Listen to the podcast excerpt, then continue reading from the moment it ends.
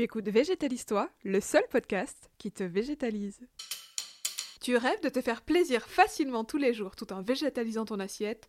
Tu es au bon endroit.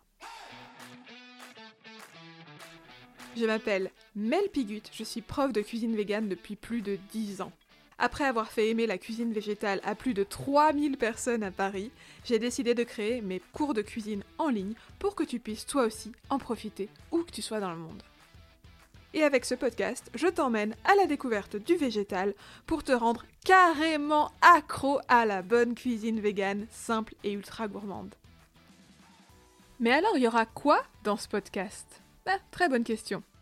Je vais te faire écouter quelques extraits, tu vas pouvoir directement t'en faire ton avis. Je pense que ça va te plaire. Allez, bienvenue Ah, mais le jambon et le poulet, c'est pas vraiment de la viande? Bah, si, en fait, euh, grave Parce que du coup, ce qui se passe, c'est que euh, t'as viré une grosse partie des protéines et bah, t'as faim très vite. Et c'est normal.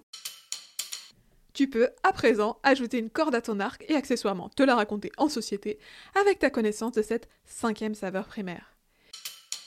Alors, je sais que tout va très vite dans notre monde de brut, mais fais-toi ce cadeau.